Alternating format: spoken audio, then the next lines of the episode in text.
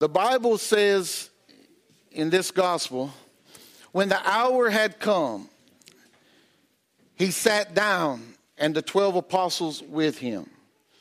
Then he said to them, With fervent desire, I have desired to eat this Passover with you before I suffer. For I say to you, I will no longer eat of it until it is fulfilled in the kingdom of God. Then he took the cup and gave thanks and said, Take, take this and divide it among yourselves. For I say to you, I will not drink of the fruit of the vine until the kingdom of God comes. And he took the bread, gave thanks, and broke it, and gave it to them, saying, This is my body, which was given for you. Do this in remembrance of me. Likewise, he also took the cup, saying, This cup is the new covenant in my blood, which is shed for you. Pray with me. God, we thank you for your word. We thank you for the bread. We thank you for the cup. God, we thank you for your body and your blood that was spilled on Calvary's cross. So, God, we pray right now that you would move and minister upon each and every heart as we prepare our hearts and minds for your supper. God, be with us this day. Speak to our hearts in a powerful way. And we'll praise you for all that's accomplished. In Jesus' name we do pray. Amen. Many of us, at one point or another, have had to have a letter or form Uh, notarized. The form's not official until it's notarized. As a matter of fact, it's not worth the ink that's written on it until a notary stamp or seal has been placed on the form or letter. And it's only then that the letter or form has the seal of approval. When we look in this passage today, we begin to see the, the signature of Jesus Christ written in blood. The Lord's Supper we saw at the last time that we observed the Lord's Supper. We looked in Exodus 12, and as we looked in Exodus 12, we saw that it teaches that the Passover was eaten in haste. It was to show that the Israelites were prepared and they were ready to move as God was going to bring about their deliverance from slavery in Egypt. Well, the Passover would continue to be observed by Israel in this same manner as they remembered the deliverance from slavery. Well, here in this Passover meal, that we see that Jesus is having with his disciples, things are a little different. He turned it into something new. What we observe in this Passover now is to remember the deliverance of slavery from sin rather than the slavery from a country. We're bound in sin. We're born in sin. We're shaped in iniquity. That sin has its reigns upon us on this side of life. And now that, that Jesus has come, he has freed us from this sin. The Passover will continue to be observed by those who know Jesus as Lord and Savior because of what He made possible for us. What He made possible for us was that we no longer have to be a slave to sin. Oh, this is meaningful. This is this is really helpful. And and what I, I see here, I want us to notice a couple of things in here. And and in overall, and, and just thinking about this for today, we notice Jesus' desire for his disciples.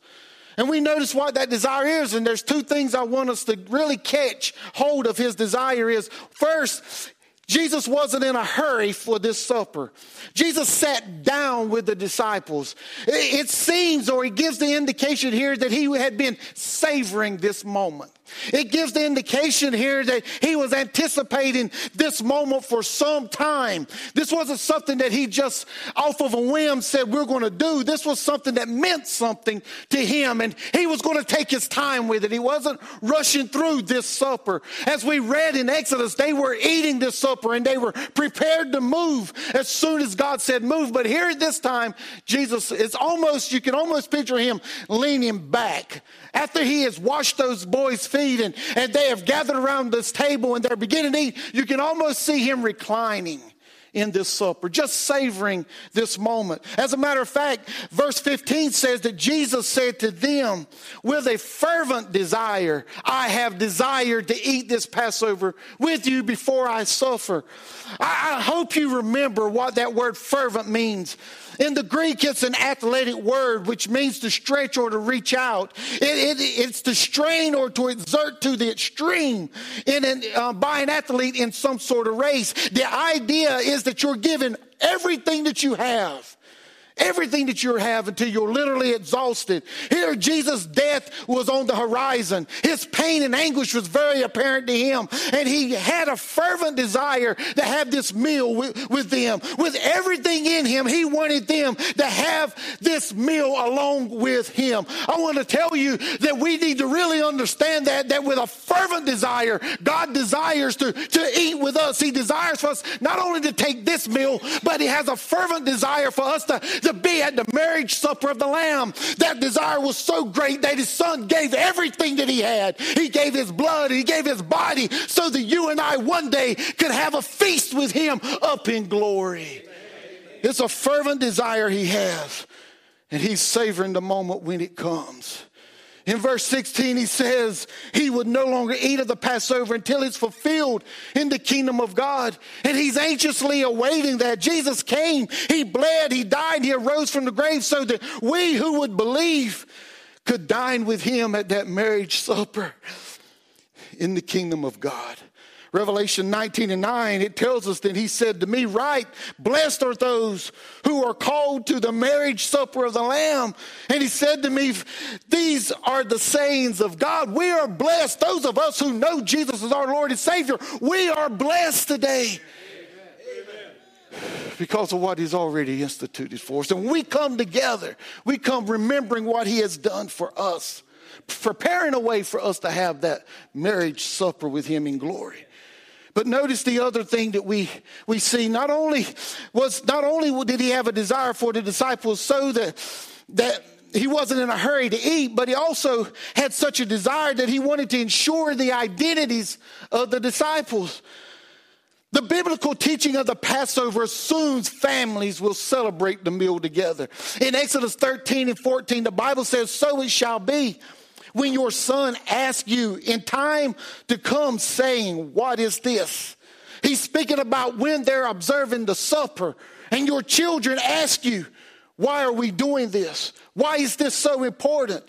He said, You shall say to him, By strength of hand, the Lord brought us out of Egypt, out of the house of bondage. It was so important that he wanted it passed down. He wanted it passed down so that their generations would know their identities were was in God. Their identities wasn't that they were they were a Jewish nation, but their identities were they were God's chosen people. And here again, the assumption was that the, at the supper it was to be shared with family and children are taught the significance of it. But when Jesus, here as we see in this passage, when he partook in this supper with his disciples, they may not have been his family by blood, but what he was doing was turning friends into family. His family are those who would receive his sacrifice. And these men who came that would receive his sacrifice were invited to this supper. And no longer would they just be, would they just be friends of one another. No longer would they be acquaintances of one another, but they would be brothers from here out. And I want to tell you, we come to this supper as an indication, remembering that God changed things, that no longer longer am I Hilton to you, but I'm brother to you. No longer are you whatever your name is to me, but you're my brothers and sisters. We are in Christ and we are a family, and we should never forget that. Amen. The simple thing here to really understand is that in order to take part of this supper, you must be part of the family. And we don't have to be connected by last name. It doesn't matter if you're Woodell, Locklear, Oxendine, Jacobs, Hunt, uh, Chavis. If it doesn't matter what your last name is. we can all have different names. Every one of us can have a separate name to ourselves, and it wouldn't matter. That's not what connects us to this. It doesn't matter if we're different backgrounds, it doesn't matter if we're different races, but what does matter is that we're connected by the blood. Not the blood of mama and daddy, but the blood of our elder brother. The new covenant, the Bible says, was sealed by the blood of Jesus. It teaches us that right there in verse 20. He says, Likewise, he took the cup, and after the saying, This cup is the new covenant in my blood, which was shed for you. His blood was the seal of the new covenant. And folks, we can't cross the bloodline. We can't change the new covenant. We can't make it fit what we want or what we desire. We can't make it fit the, the society that we live in. Has, we have to fit the blood. The blood doesn't fit us, we fit it. By the blood, of Jesus. It was shed on Calvary's cross. By the shedding of the blood, our sins have now been forgiven. Jesus Christ, God's only Son, gave his body and blood as the perfect final sacrifice for man, man's sin. John 1 and 29 said the next day John saw Jesus coming toward him and said, Behold, the Lamb of God who takes away the sin of the world. That word sin in that in your translation is singular. What he's saying is the sin that keeps you out of heaven has been taken away. That we're now we have an opportunity to spend eternity with Jesus. By Jesus being the final and sufficient sacrifice for all men, women, boys, and girls, our sins have been forgiven. Then, because the wages of our sin is death, Jesus died on our behalf. Well, what's wonderful is that the gift of God is eternal life, and this grace abounds, and it extends to each and every one who would accept the gift. Knowing about Jesus isn't enough. We must accept him as our Lord and Savior. And once we accept him, his blood that was shed on Calvary's cross, cross has been is applied to our lives. And when his blood is applied to you and I, our sin account is covered. And when something is covered, you don't see it. And God no longer sees our sin. Instead, he sees his son who's covered our sin and we become part of the family of God by the blood of God's Son. Jesus' fervent desire for us is to be a part of his family. His fervent desire is so great that he sealed the new covenant with his blood. But to be part of the family, we must be born again. Every head bowed, every eye closed. You may be wondering if you're here today and you don't know Jesus, how can I be born again? Well, you must admit that you are a sinner and you're in need of a Savior. For Romans 3 and 23 says, For all have sinned and fall short of the glory of God. You must admit not only that you are a sinner and in need of a Savior, but you must believe that Jesus died for our salvation.